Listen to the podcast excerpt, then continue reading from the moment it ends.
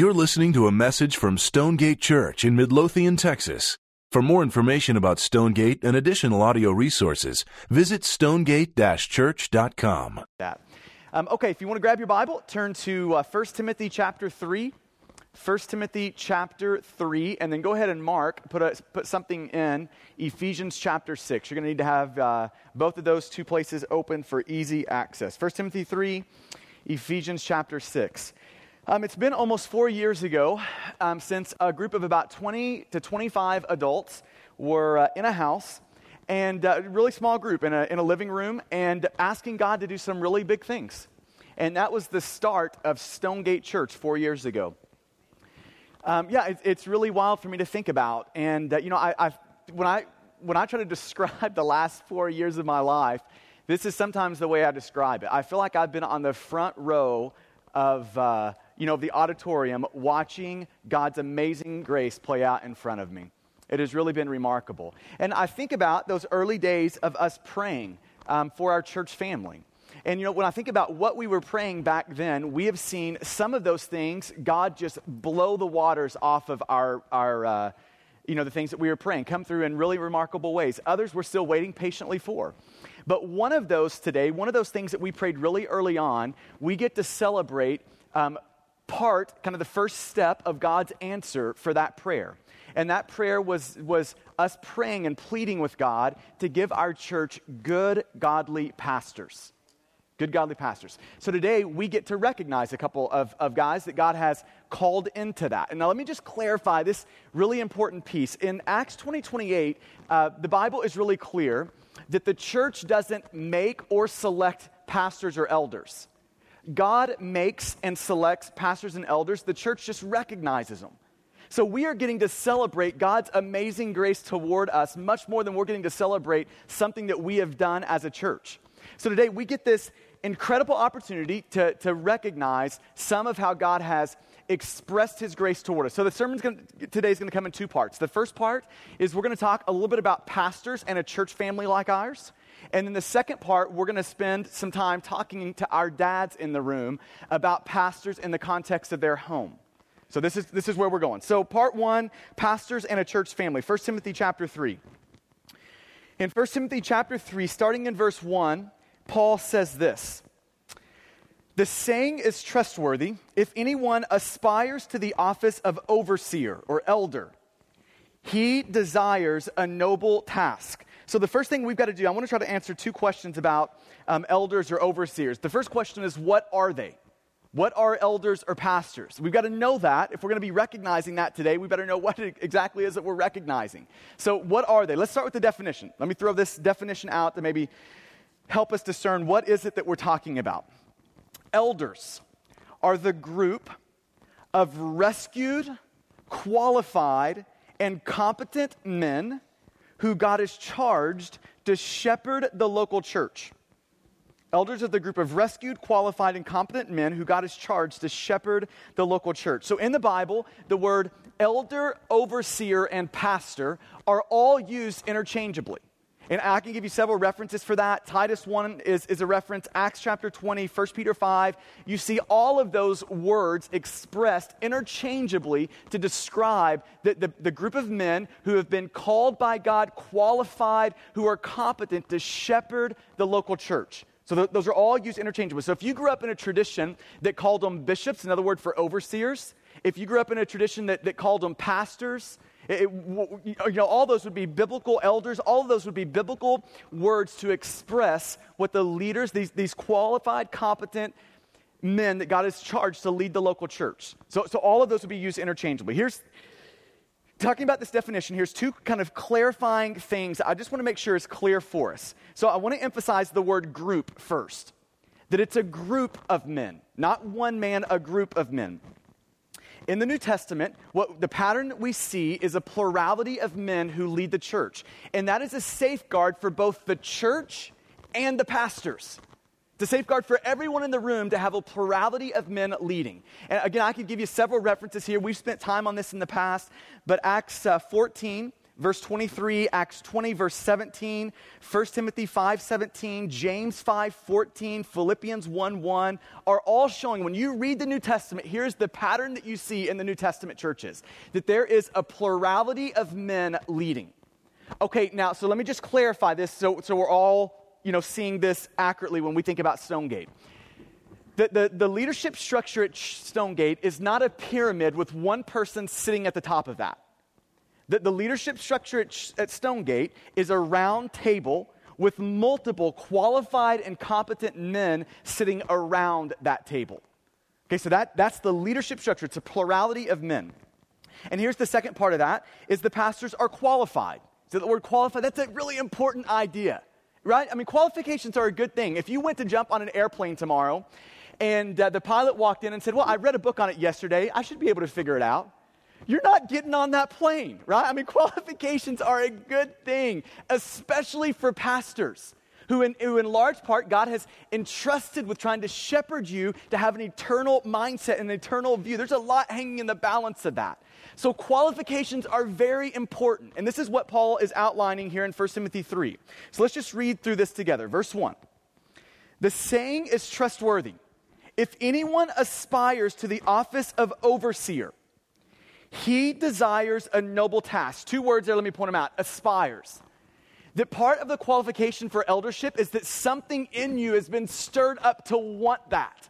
And, I, I just want to say this over the men in the room we are praying for more of you to have that sort of a burden and an angst in you. That sort of an ambition. Paul is saying here that that ambition to pastor and to elder, that is a good and noble ambition. Okay, now let me just kind of give the back end of that statement also. That needs to be a humble ambition. Just because you aspire to something doesn't mean that God has gifted you to that or called you to that. So it needs to be an open handed, humble ambition. But I just want to just recognize that that ambition is good. That that is a noble ambition, a good thing to feel. And I pray that more of our guys would feel it. And then, secondly, I want to point out this word, he. He desires a noble task. And this is in part why, and if you go back to read the end of uh, 1 Timothy chapter 2, this is in part why it is that we are, you know, we, we use that word a group of men. That we, this is the one role in the local church that we would say is reserved for men only, the, the one role. Okay, now we have spent a lot of time on this in the past, so this is not going to be a morning that we dig into this, but I want to maybe offer a few just quick thoughts that, that I hope will be helpful for those in the room that are working through this, this issue. The, the first thought would be this in saying that there is a role in the church that's reserved just for men, that is not in any way, shape, or form saying that, that there is a difference in value between men and women. That we are all affirming that, that before Jesus and because of Jesus, men and women are both dear to God, precious in the sight of God, valuable to God. There is no difference in that. Okay, second clarifying thought would be this that when we're talking about headship and submission, that those general ideas, that God's pattern that is grounded and rooted all the way back into Genesis 1 and 2 in creation, God's pattern of headship and submission in the home corresponds to and runs parallel to, to leadership and followership in the church. So we're saying that, that that whole thing is not a cultural idea. It's rooted right in creation into Genesis 1 and 2. And then thirdly, I'd want to say this to our ladies in the room. We are very committed as a church to making sure that all of our ladies have a wide, wide lane of meaningful ministry to run in in our church family. We are committed to that that we want you to have great and meaningful ministry. And uh, if you have more questions, there's a guy on staff. His name is Dan Hutchins. You can email him, dan at stonegate-church.com. He'd love to take them all. that joke never gets old. okay, so we keep going here. The saying is trustworthy. If anyone aspires to the office of overseer, he desires a noble task. Verse 2 Therefore, an overseer must be above reproach. That is a junk drawer kind of category. It's saying that there can't be like these major, major character defects there. That this is not a guy that's on the front end of his journey toward Christ likeness, but he is down the road in that journey. Above reproach, it goes on. The husband of one wife, that he is a one woman man, that he is a model for how to love a woman. He's a, he's a husband of one wife. He's sober minded, self controlled, and respectable. The way we typically sum those up is by saying this that when you hear his name associated with eldership or pastoring, your first thought is not, really? that guy? That's, that's not your first thought. Your, your first thought is, yeah, that makes perfect sense. I mean, if I were going to think about who to, to put in that role for our church, that's exactly what I'd be thinking about. That you'd have that sort of, of a thought with them self controlled and respectable. Coming down, it says hospitable. Their life is open to people, especially to those who don't know Jesus. They are able to teach. That doesn't mean that they have to be able to stand up and give like a knock it out of the park sermon, monologue. Doesn't mean that. It means that they have to be able to open up their Bible, navigate their Bible, and be able to apply the gospel to the wounds of their people. So, able to teach. Number, uh, verse three, not a drunkard. Okay, so this is addictions in general. You can be addicted to a million different things, right? not violent, but gentle, not quarrelsome. Okay, so, so to some degree, there is anger that is under control. This guy is not the guy that is getting into a fist fight in the church parking lot after, after church. He's not that guy. Not quarrelsome. Not a lover of money. Verse 4 He must manage his own household well with all, all dignity, keeping his children submissive. For if anyone does not know how to manage his own household, how will he care for God's church? You know, it's interesting that the qualifications of an elder are tied less to his work in the church and more to his work in his home. I mean, that, that's interesting. When you think about the last several decades and maybe even centuries, this has been one of the perennial things that has plagued pastors is the thought of, I'll take care of God's family and, you know, at the neglect of my own. And listen, I, we just call that what it is? That is sin according to the Bible. That's what that is.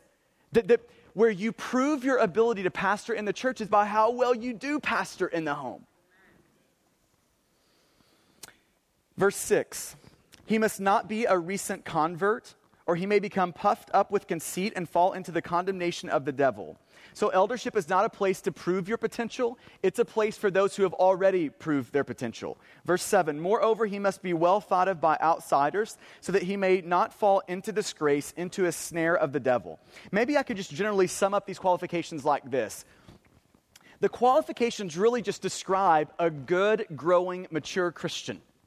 Now, isn't that interesting that Paul's assumption in these qualifications is that really good Christians make really good pastors? And that needs to be heard in a day where a lot of pastors are not very good Christians. Right? His assumption is if you're a good Christian, growing, you love Jesus, you're growing in Jesus, that you're gonna, you're gonna figure out being a good pastor in the church. That's his assumption here. Okay, so this is, this is what elders are. Now let me address what elders do really briefly. What is it that elders do? I get asked this question periodically okay, I understand that, that you, I kind of see what you do on Sunday morning, but what, what exactly is your job? So let me just break it down into three different categories. And we'll use kind of the dominant imagery for pastoring in the Bible is shepherding. So we use that imagery to try to give us handlebars on what it is that pastors or shepherds do. So here's the first thing we could say about it. What do elders do? Uh, number one, shepherds lead the sheep. They lead. So if you think about it in the context of a shepherd, they have to figure out where the green grass is and how to get the sheep there. Now, if you just pull that over into the context of the church, shepherds are responsible for, for hearing from God figuring out where it is that we are to go, and then to try to lead in that direction. So, this is your um, setting the course, this is vision casting, and this is leading people to what it is that God would have us be and do, and, and where it is that we are to go. Okay, so it's, it's this leading component. Shepherds have to lead the sheep. Here's the second part. What does an elder do? The second part, you could, or second kind of answer to that is you could say this that shepherds feed the sheep. So, part of the role of a shepherd, if he has sheep, is to make sure they're led to green pastures where they can actually eat. The same thing would be true in, in the context of pastoring in a church. The pastors have to consistently break open the Bible to make sure that people are feeding from the good food of the Bible from the good food of the gospel. This is one of those roles. So, this is not just the teaching and preaching component on Sunday morning, but this is the day in, day out work of opening up the gospel and applying it to the, to the daily grind of people's lives. It's that whole role of, of eldering or pastoring. So, shepherds feed the sheep. And thirdly, shepherds care for and protect the sheep. So, if you're a shepherd and you have a flock of sheep, you just know this that wolves are not far away, ever, if you have sheep that they're always going to be near. And so this is part of the role of a pastor, that he has to protect his flock, his sheep, from wolves. And Acts 20 28 makes it really clear that wolves are going to be coming. They're coming for our church, they're coming from, for any church that has sheep in it. So pastors have to have the discernment to be able to see is this person a immature sheep or is that person a wolf? And if you want just a simple way of, of seeing the difference between the two, wolves don't try to point the attention and get the attention on Jesus. They try to get the attention on themselves. And pastors have to be able to discern immature sheep or wolf. See, when it's an immature sheep, you still feed and you lead and you love them. But when it's a wolf, you shoot them. That's a pretty big difference. And you've got got to get that right. right. You don't want to be shooting sheep, you want to be shooting wolves. But, but you can't feed wolves, or they just get stronger and kill your sheep. Right? So you have to have the discernment to see that and, discern what is that person. So it's all three of those. Okay, so a pastor is not just one of those or two of those, it's all three of those.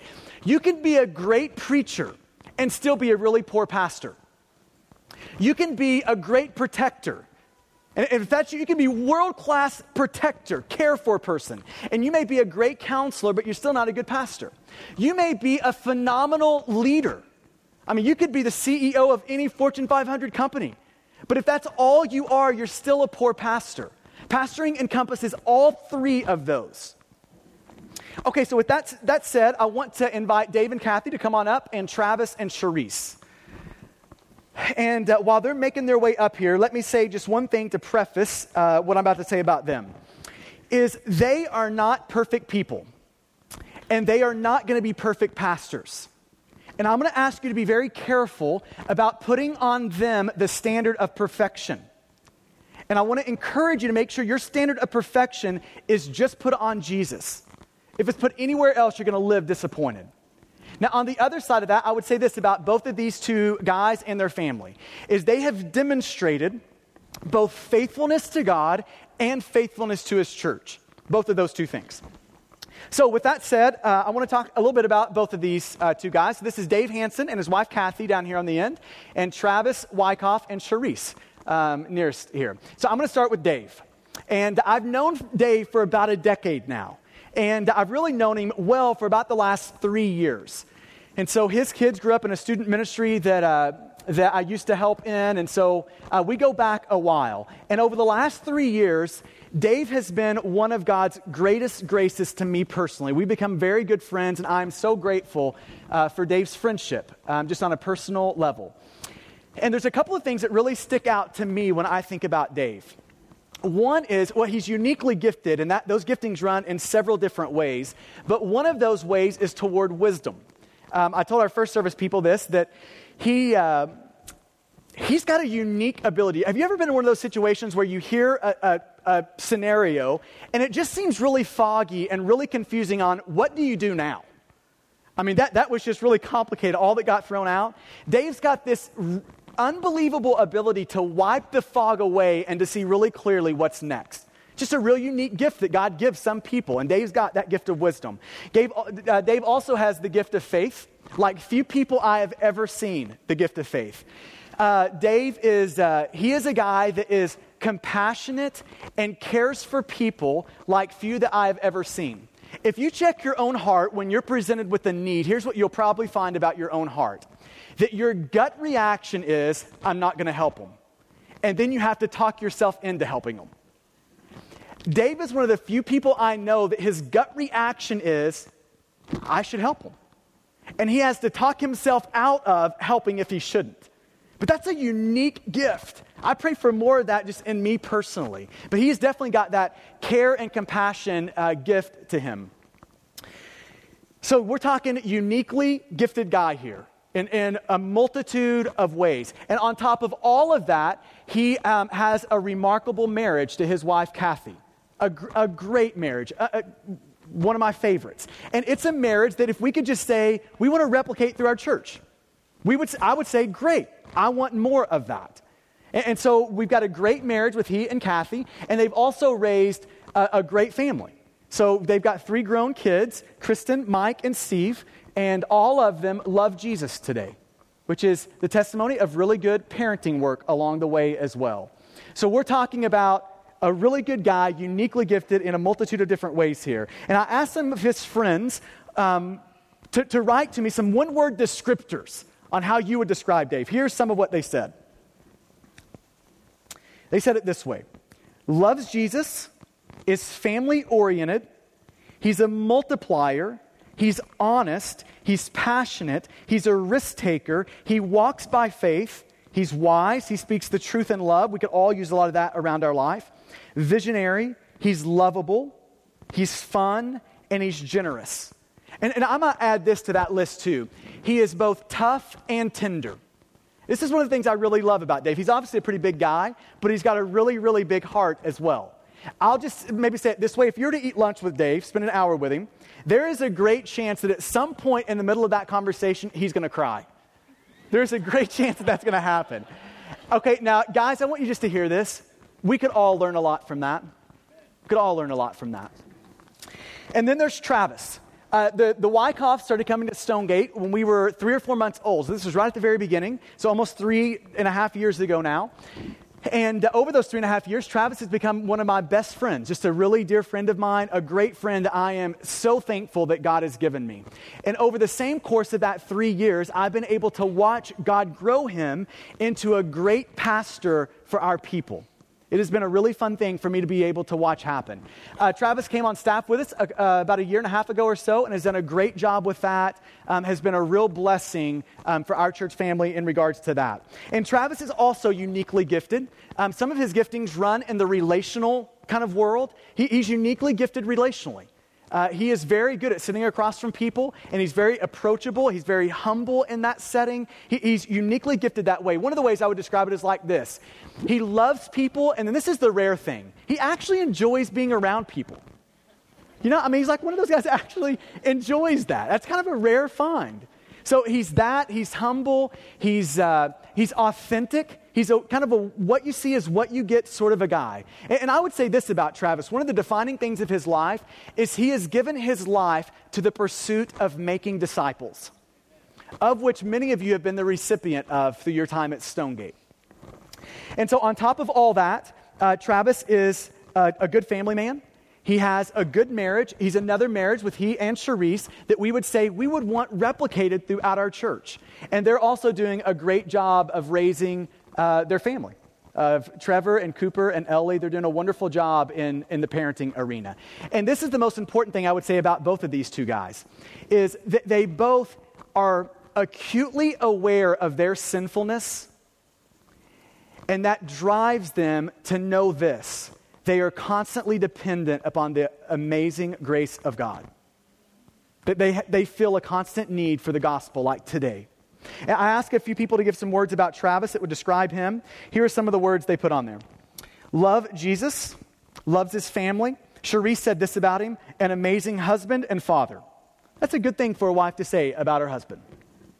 Disciple maker, a good friend, respectable, approachable, um, authentic, humble, quick witted, forgiving, fun.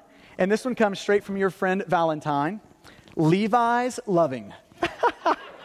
I don't know how many of y'all know Travis well, but if you know him well, you know that he will not put a pair of jeans on unless it has Levi's written on it somewhere. and I also want to take a, a chance to, uh, to talk to both Cherise and uh, Kathy just for a second. As good as your two husbands are, and I think a lot of them, I think they have found even better wives. I think they have two really godly ladies that love them. And I just want you to know this from my perspective and on behalf of our church. We are so thankful for not only the way you serve in the context of your family and, and your husband and your marriage, but the way you serve our church. We are so grateful for you. So thanks for being you. So we're going to pray over these two guys. I'm going to invite you to pray with me. And I want to read a passage that I think would, would maybe outline things I think would be good for you to pray when you think about these two men. The passage is Acts 20 28. It says this Pay careful attention to yourselves. This is Paul talking to the elders in Ephesus. Pay careful attention to yourselves and to the flock in which the Holy Spirit has made you overseers, to care for the church of God, which he obtained with his own blood. Let's pray together.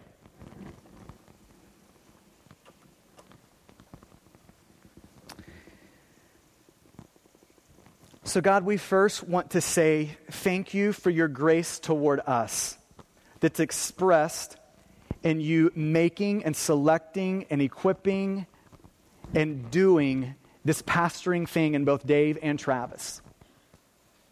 God, we want to celebrate the grace that's expressed in their marriages and in their family. And God, we know that they're not going to be perfect people. They're not going to be perfect pastors. They're not going to have perfect families. But we pray they would always be repenting people. And God, we pray with Paul that they would keep a close watch on themselves, on how their heart is prone to wonder, on the sin that lies in them, on the plots and ploys of Satan against them, they would keep careful watch over their heart. And God, I pray that you would grace them with the ability to keep careful watch over our church family, over the flock that you've entrusted to them. So, God, I pray that they would take that with a sacred seriousness. And God, that there would be incredibly rich fruit produced in their labor of caring for the flock. And God, I also pray that you would keep them humble that there would be a recognition of elders and pastors are made by God, not in any merit of their own. So, just as much as they would realize that they are under shepherds of you for the church, they would also realize that they are sheep who need shepherding. And God, I pray that they would always have deep in their heart a burning love for Jesus and a great appreciation of your grace expressed to them in Jesus that they would know that they're a part of the church that has been obtained and bought by the blood of Jesus. And so, God, I pray for that for both of these two men, that the gospel would be so in them that it couldn't help but come out of them. So, God, we pray for blessing, for favor, for wisdom, for discernment, for everything they need to do this job well. It's in your good name that we pray. Amen. So, I've got two gifts for you. and you get to keep them this time. They had to give them back to me after I gave them to them in the first service. and uh, for Dave, Travis, both of your families, I want you to know how much we appreciate you and how much I look forward to being around the table with you. Mm-hmm. Let's give them a hand. Thank you, guys.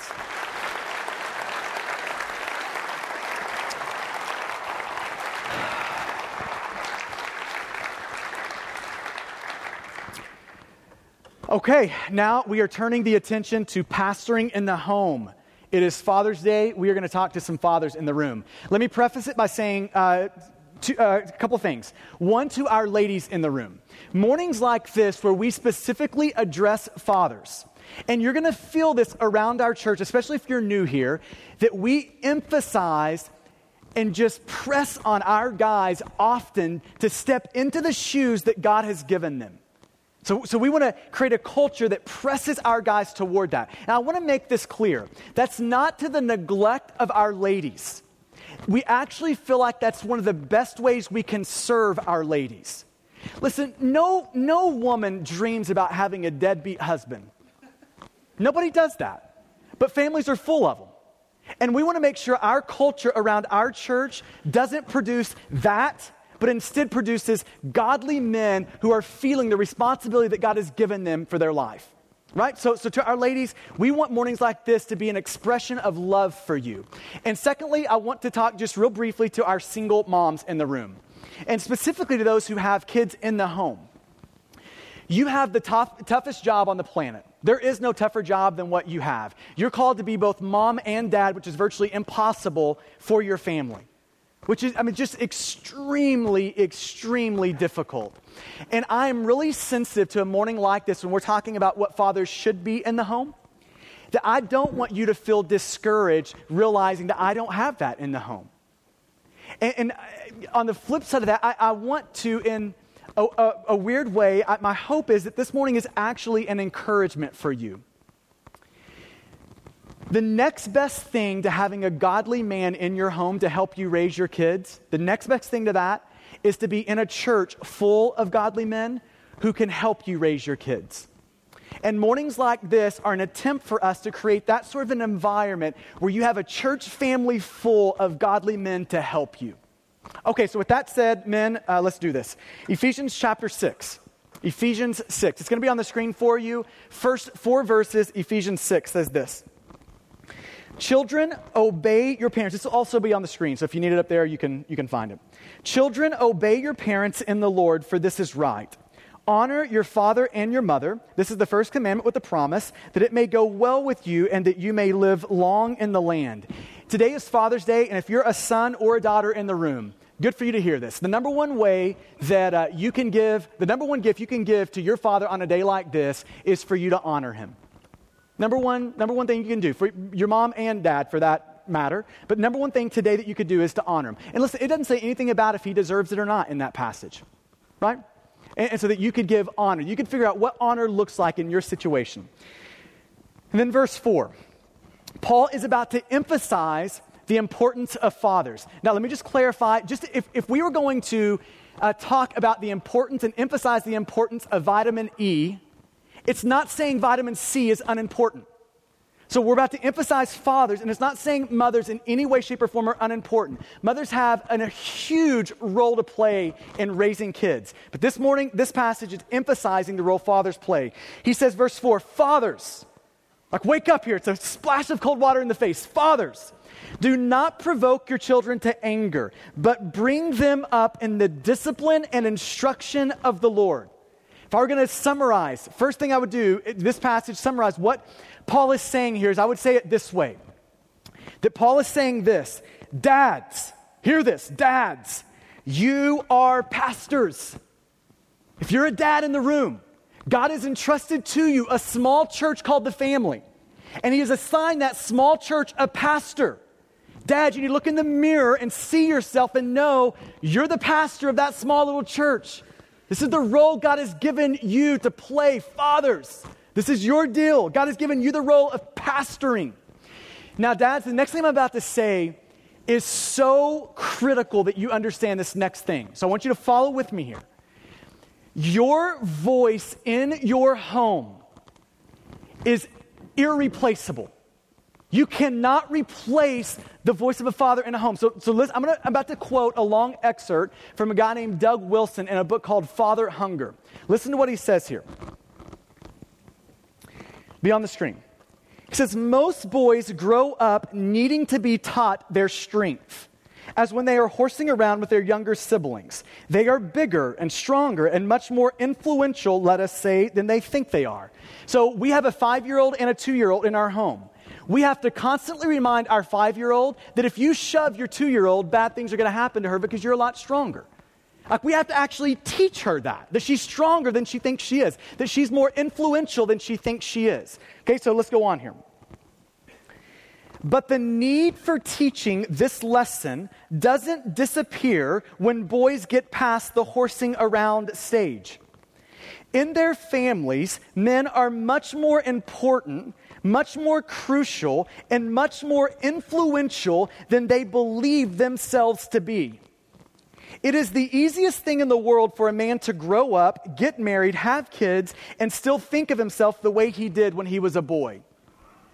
See what he's saying, guys? That it's really easy for you to get a wife, get some kids, run around your house, and to have no idea how influential you are in their life. It's really easy for you to, to think this I'm just another voice in their life. I, I'm just kind of another person in the house. You are not another person.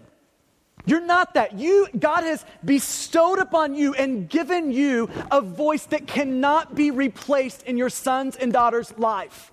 It's that influential, your voice in their life. Okay, he goes on to say this Words of reassurance, offered or withheld, are monumental in a child's growth. Words of encouragement or exhortation or patient teaching are the same. When a child has grown up under the dev- devastation of unremitting harshness or the devastation of neglect, the one thing a father may not say is that it was not a big deal. Of course, it was a big deal. By the grace of God, if you're dad in the room, by the grace of God, your sons and daughters are going to grow up and for the rest of their life repeat the Lord's Prayer. Do you remember the first two words of the Lord's Prayer? Our Father. every time they say those words to God, they are going to feel something deep down in their bones. Now, let this sober you, dads. What they feel is what you put there. What they feel in that moment of saying, Our Father, God, what they feel deep in their bones in that moment is what was put there by their Father. Let me say this another way. If you've got sons and daughters, before, and you're a dad, before they ever know God as their father, they are going to know you as their father. And what they know of you as their father is going to be the primary shaper for what they know of God as father, for how they see God as father. Are we seeing that? That before our kids know God as father, they're going to know you. You got you go by the same name. Your father, God is father. Before they know God as Father, they're going to know you as Father. And what they know and see of you as Father is going to shape, like nothing else on the planet, what they think of God as Father. And just let that sober us, right? This is the sort of influential place a father has in his son's life, in his daughter's life. Doug Wilson goes on to say this Fathers are speaking about God the Father constantly. They do not have the option of shutting up. Are you seeing that? Every father in the room. You don't have the option of turning off speaking about God as Father. That, that doesn't exist. That option is not there for any of us. We're always telling our kids something about God the Father. He goes on to say this what dads or fathers, what they are saying may be true or false, but they are not in a position where they can refuse to say anything. A father who just sits and stares, a father who is down at the office all the time, a father who deserts the family, all of them are speaking. Every one of them is saying something all of the time. A father who teaches his son to swing a bat, a father who listens to his daughter explain why Peter Rabbit should have obeyed, a father who kisses their mom on the lips, a father who reads for hours to the family in the evening, all of them are speaking too. And really, this is the, the pressing question. The question for our dads is what are you speaking? You can't turn the voice off. It's influential and it's loud and it's being heard. The question is, what are you saying? What are your kids picking up from your fatherhood about God's fatherhood? That's the question. So, this is the first thing we see here that Paul is saying this that dads are pastors. You're not just, a, if you're a dad, you're not just a dad, you are pastor dad. Here's the second thing we see here that pastor dads disciple their children. The pastor dads disciple their children. This is what it means to bring up your kids. That dads see as one of their main prerogatives of life, one of their main ambitions of life is investing their life into their sons and daughters, discipling them holistically, spiritually, physically, emotionally, in every way, bringing them up into mature manhood, mature womanhood. This is like dads, God's blessing to you what he's given you to do to bring your kids up. And let me just clarify again. It's not his sole, it's not his sole responsibility. It's just his primary responsibility. So this is, uh, you know, when I think about my house, my wife plays an instrumental role in that. It's huge. But, but Paul again is pressing on dads. He's saying this, dads, are you seeing this? That you need to give your life to discipling your kids, to, to bringing them up. And then he gives us two handlebars on what it means to disciple your kids. Like, how is that done? He gives us two handlebars for that. And let me just point two of them out here. Number one, he says this. Way number one, he says is through discipline. Do you see that in verse four? Through with discipline. Think with me for just a second here. Imagine this. What if, what if babies came out of the womb full grown, men, women? Now, that is like weird on multiple levels, right? But, but just think about that with me for a second. What if that happened? They, you know what? They would be monsters. That's what they would be. See, little babies are, they have hearts that are completely bent in upon themselves. Uh, you just, you, if you're a mom or dad, you know how this is played out. Your kid's four months old, he's hungry, it's 3 a.m. What does he do? He cries until someone gets up to feed him. It doesn't matter what else is going on, what else is happening in the house. He cries until something happens. Someone gets up, sticks a bottle into his mouth where all he has to do is suck on it to eat. That's what he does. With total disregard to everyone and everything else. See, a baby's heart is totally bent in on themselves. Now, listen to this, parents, dads. The only way a kid gets out of that is with a mom and a dad who loves them enough to discipline them. This is why Proverbs says you have to train them up. I, discipline is a form of discipleship. And if you say no to disciplining your kids, you are also saying no to discipling your kids. The, the part of discipleship is discipline. And this is why it's so important. Your kids learn how to obey and follow God by learning how to obey and follow you as a dad in their home, as a mom in the home. Your, your, your, kids learn down the road what it looks like to uh, follow God by first following you. So there, there's a lot at stake here. Like you teaching your kids to immediately and joyfully obey is setting them up down the road to immediately and joyfully obey God. See, that's how that links together. So, this is not a sermon on like the methods of discipline. You need to figure it out. I'll say that. You need to get it figured out. You need to do some thinking on that and, and know what you're after when it comes to discipline. So, it's not a sermon on the methods, but it's just trying to say this. You need to figure it out and you need to start that stuff early. I just dare you to try to spank your 20 year old. And after it breaks his hand, he's going to laugh at you, right? I mean, after it breaks your hand, he's going to laugh at you. I mean, it just doesn't go well. You have to start that stuff early. And listen, you have to be persistent with that. Like you have to stay constant and on top of that. So he says, way number one that you grow a kid up or you disciple your kids is through discipline. And this is the second thing he says. Way number two is with instruction. So if discipline is mainly reactive, you're responding to behavior. Instruction is mainly proactive. It's proactively passing along a vision for God and a mission for your sons and daughters' lives. This is the proactive part, instruction. And the best place I know to see how this plays out is Deuteronomy 6. You can turn there or it's going to be up on the screen for you. Deuteronomy 6. I want to read through this with you. So, when we say instruction, we are talking about the proactive instilling and teaching your kids what they need to know. So, with instruction, Deuteronomy 6, 4 through 9 says this Hear, O Israel, the Lord our God, the Lord is one. You shall love the Lord your God with all of your heart and with all of your soul and with all of your mind. And these that I command you today shall be on your heart. Now, guys, notice verse 4 and 5. The, the writer of Deuteronomy is saying this the Lord is one, and here is the main thing fathers need to know. The, the Lord is one, and they need to love that Lord who is one with all of their soul, mind, and strength. They, they actually have to love that, that God. So, so, like, part of parenting is passing something along. But you can't pass something along that you don't possess, right? So he's saying this the first thing a parent needs, a dad needs, is a burning love for Jesus in their heart. Like a burning love, like you can't contain sort of a love. That's the primary thing that a dad needs, is to actually love Jesus like that.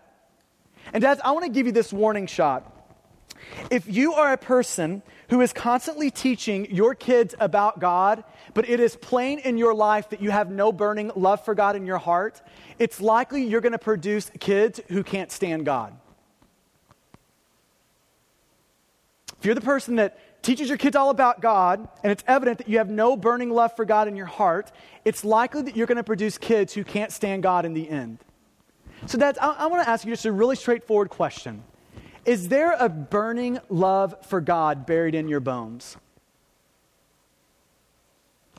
And listen, if there's not, it's okay this morning to say there's not right now. This would be a great morning to repent of that, to get on your face before God and to plead with God to give you that. So then he goes on, verse 7 You shall teach them diligently to your children so, possessing a burning love for God is where it starts, but it's not where it stops. What you possess, he's saying here, you actually have to pass along intentionally. This is like intentional, formal, I'm going to pass this along. That sort of formality and intentionality to it. And let me just point this out something he doesn't say in this text. He doesn't say, and your pastor or your church leader or your Sunday school teacher or the kid that's teaching or the person that's teaching your kids in, you know, in, in, in the service over there. He, it's not saying that they're responsible for that. It's saying, dads, moms, you're responsible for that. That this is what God has put in your life. It's the privilege and the blessing God has given you to do. That you're the one that God has called to be the primary disciplers of your kids. And listen, if you're not intentionally working at discipling your kids, here is what you are saying unintentionally it is someone else's job to do that. And it's not someone else's job, it is your job to do that.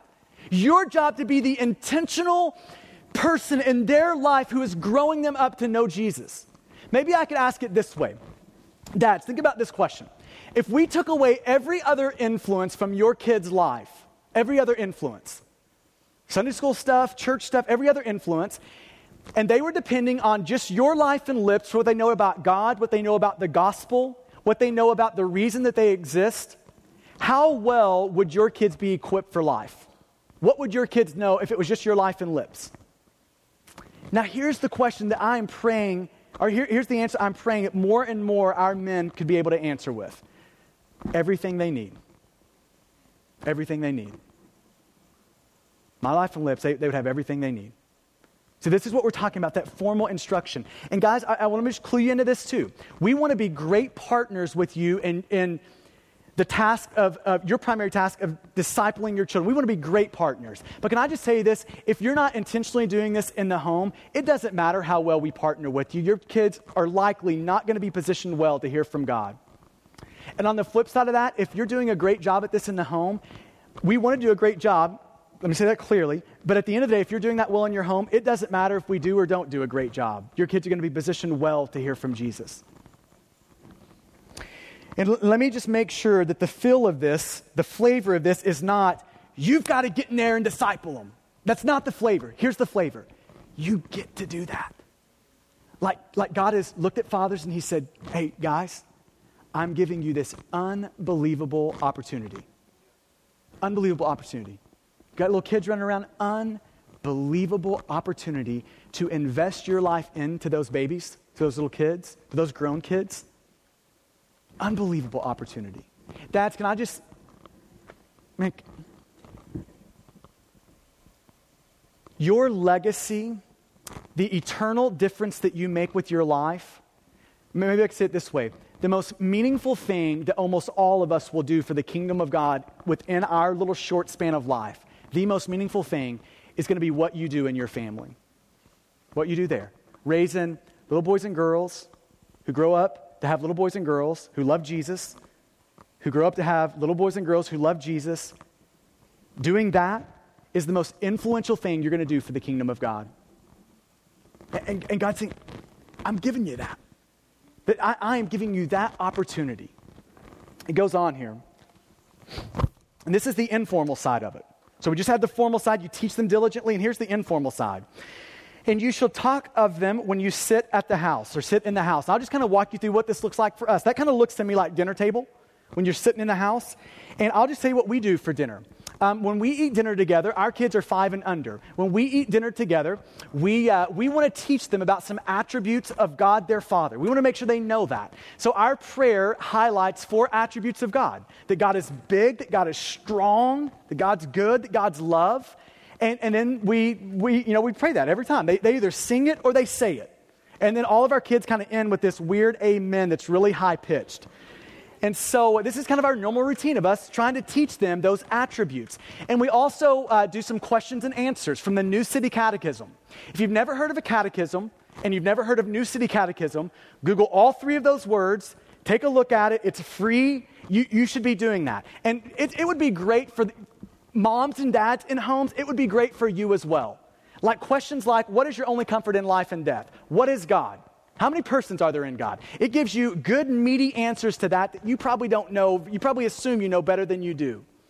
Right? So we're just trying to be really intentional about instilling into them these things around the dinner table. It goes on here. and when you walk by the way. I would call that just normal life happening. That's when you're in the car driving, that's when you're at the baseball field, that's when you're fishing, that's when you're just doing life. That is when your little girl does what my little five year old girl did a couple of weeks ago and cuts her hair to the scalp. I'm talking about she went from hair like past her shoulders to a burr haircut. And it's been so interesting to watch how deep insecurity is in the heart of a five year old.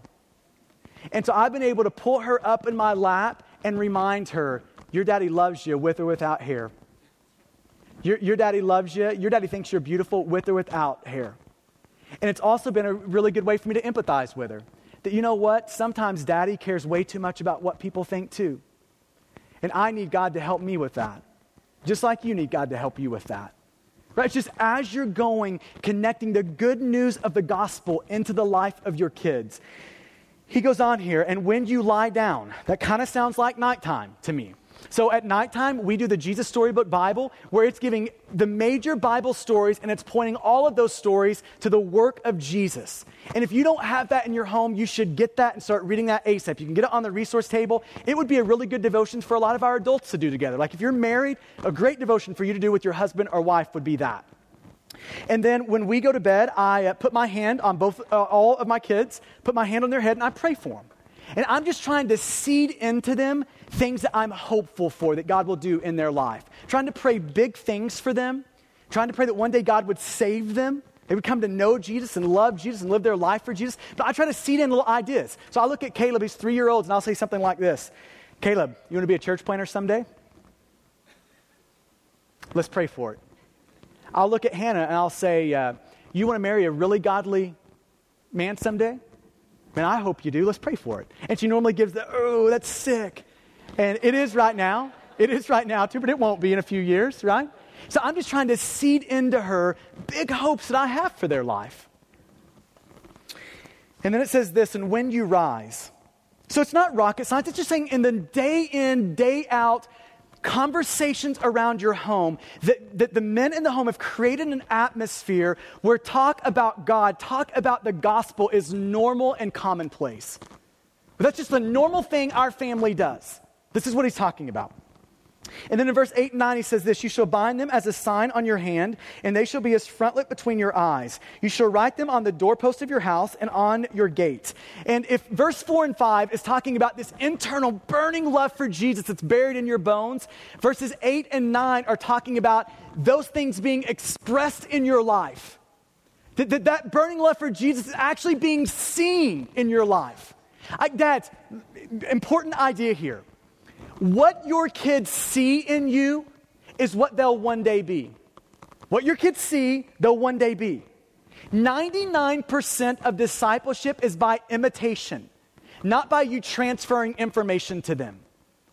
It's about what they see in you. So, like, your sons in your house should be looking at their dad thinking this that is how a man loves a woman, right there. That's how it's done.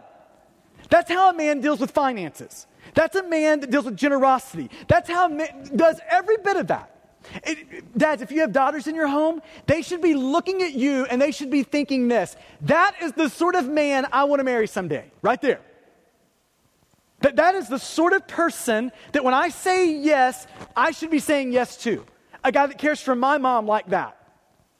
See, it's by imitation. What they see is what they're going to be. And dads, we have been given this mandate by God to make sure that we're displaying before our kids what it means to love Jesus and to walk with Jesus. Jonathan Edwards is one of my favorite pastors. A couple of centuries ago, he was a pastor in the Northeast. He's one of the guys that ushered in the Great Awakenings up in the Northeast. And one of the reasons that I love Jonathan Edwards is because his he not only excelled in a public ministry life, but he also excelled in his private family life. And, dads, I want to read an excerpt from one of his daughters and what she wrote to her dad.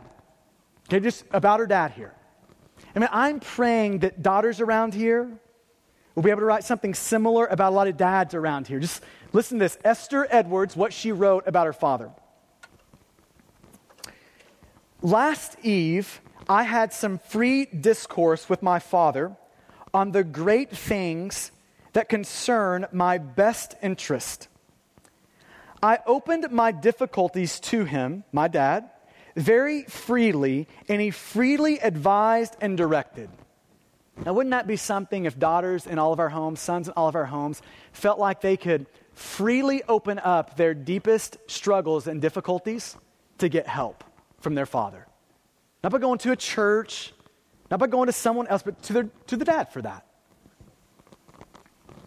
The conversation, and listen to the fruit of that conversation. The conversation has removed some distressing doubts that discouraged me much in my Christian warfare. He gave me some excellent directions to be observed in secret that tend to keep my soul near to God, as well as others to be observed in a more public way. That a, that a son or daughter could go to their dad with difficulty and know and trust that their dad knows Jesus, knows life, and know how the two things fit together. So that when they go to their dad, they can trust that they are going to get counsel that will actually help them. Private and public, that would be fruitful and good for their soul. And then listen to the last couple of phrases that she says. What a mercy that I have such a father. What a mercy that I have such a father, such a guide. Can I just tell you what I hope God will do around here? Is allow a lot of boys and girls to grow up in homes where one day when they look back over it, they could say this about their dad Oh, what a mercy that God gave me that man. What a mercy. What a mercy. And let me finish by encouraging with this. At the end of the day, being a dad and a pastor is a gospel dependent venture. It is dependent upon the good news of Jesus. Dad's got to tell you the number one thing your primary problem when it comes to parenting is not a technique, although you may need to learn better technique. But it's not, your primary problem isn't a technique. Your primary problem is the sin in your heart. That's the primary problem. And the only solution for that sin problem is a Savior named Jesus. Like your only solution to that sin problem that's buried in us, the only solution to that is a burning love for Jesus. That alone can uproot that sin in you. It's just that that can do it. That sort of a burning love for Jesus. And let me just make sure that our guys aren't on the brink of despair because that's a hard thing, isn't it? You know, it's been my um, it's been my experience that most dads, when they look at their kids and the kids turn out well, they take take way too much credit for that, and when the, the kids don't turn out very well, they take way too much blame for that.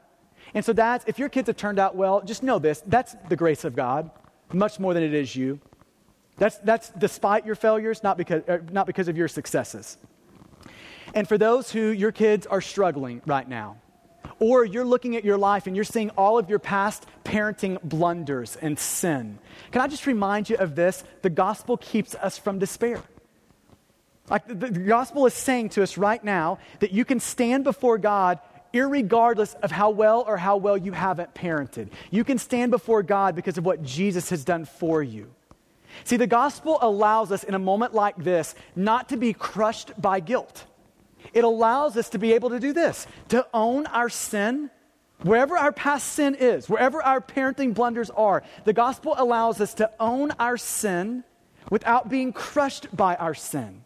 And the gospel empowers us to turn from our sin and to Jesus. Right? And so, for those dads who feel crushed this morning, they look back over their life and see so many missed opportunities. Here's the good news of the gospel God doesn't pick us up where we should have been, but where we are now. And there's no day like today to start. Amen? So, the same gospel that pardons our sin, all of our past parenting sin, is the same grace from God that empowers new life, new living, you being a great father today. Amen. I pray that it will happen for you. Let's pray together. Thank you for listening to this message from Stonegate Church, located in Midlothian, Texas. For service times, additional audio and study resources, as well as information about our church, please visit us at stonegate-church.com.